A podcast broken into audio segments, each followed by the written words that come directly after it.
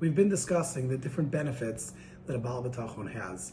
The first benefit that we said a Baal B'tachon has is that he's like an Eved. He's completely taken care of. He puts himself in the hands of Hashem, and he doesn't need to worry about anything. An Eved is the ultimate person who has zero responsibility, zero cares, zero worries in the world.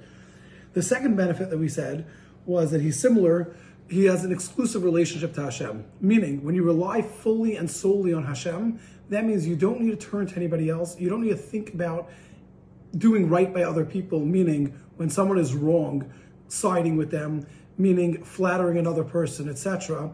That's something that's another tremendous benefit that a Baal B'tachon has. The third benefit that we discussed was that a Baal B'tachon is fully available to Hashem. Why? Because of all of his material needs are taken care of. He understands that everything that he needs, Hashem is taken care of. And we contrasted him to a Baal Kimia, someone who's an alchemist, someone who thinks that he has everything because he's able to create wealth. And we explained for 10 different reasons why a Baal B'tachon is even better than that. So we've already discussed three of the benefits. We're now going to discuss the fourth benefit, and we're going to tie that in to how that's a benefit in Torah matters. Says Rabbeinu Bachya. When it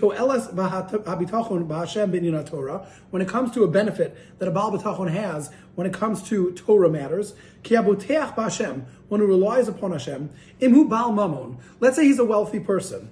He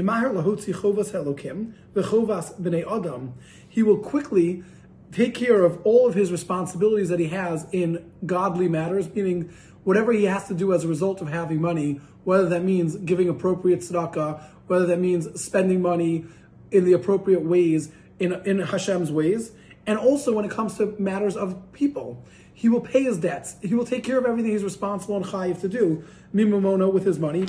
Benefesh chafetza v'ruach nadiva. He will have a soul that wants to do this and a heart that is generous in this. Meaning, he has an opportunity that comes to him.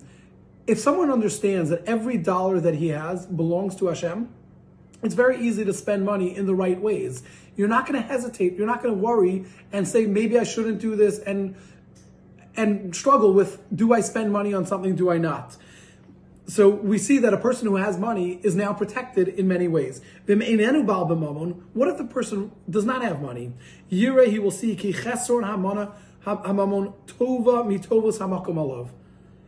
Says Rabbeinu Bachya, a person will realize that if he doesn't have money, there's a tova that Hashem is doing for him. There's a favor Hashem is doing. What does that mean? That means a person who has money has responsibilities, like we're discussing. Someone who doesn't have money will turn around and say, "Wow, thank you, Hashem," but he seems to be struggling. He seems to not have money. The answer is there is a struggle both for a person who has money and both for a person who does not have money. Which one's a bigger struggle? We can't discuss. There are many who have discussed over the years. What's a bigger struggle? Being wealthy or being poor? Being wealthy on the one hand brings along with you, as we're going to discuss, many, many struggles to do the right thing with your money, to spend it properly, to not be constantly worried about it. Being poor brings with a person also struggles. They're lacking. They don't have things that they may think that they need. There's a well-known story with the Alter Nevardok that he had had a lot of money at one point and lost it all. And when he turned to learning and he became more and more engrossed in learning, it was known as the Nevardok bracha, where the Alter would give people a bracha to be poor. When people, Talmidim of his, went into business, he gave them brachas they should fail. Many people did not enjoy that, did not appreciate that. But the Alter Nevardok said, you don't understand the, the struggle of wealth is much more difficult than the struggle of poverty. You'll be a much happier person if you don't have money. And it explains Rabbeinu Bachya, nation hachovos if a person does not have wealth, look what happens. He doesn't have the responsibilities to Hashem or to other people as a result of that. We'll go a little bit further, then we'll stop here. When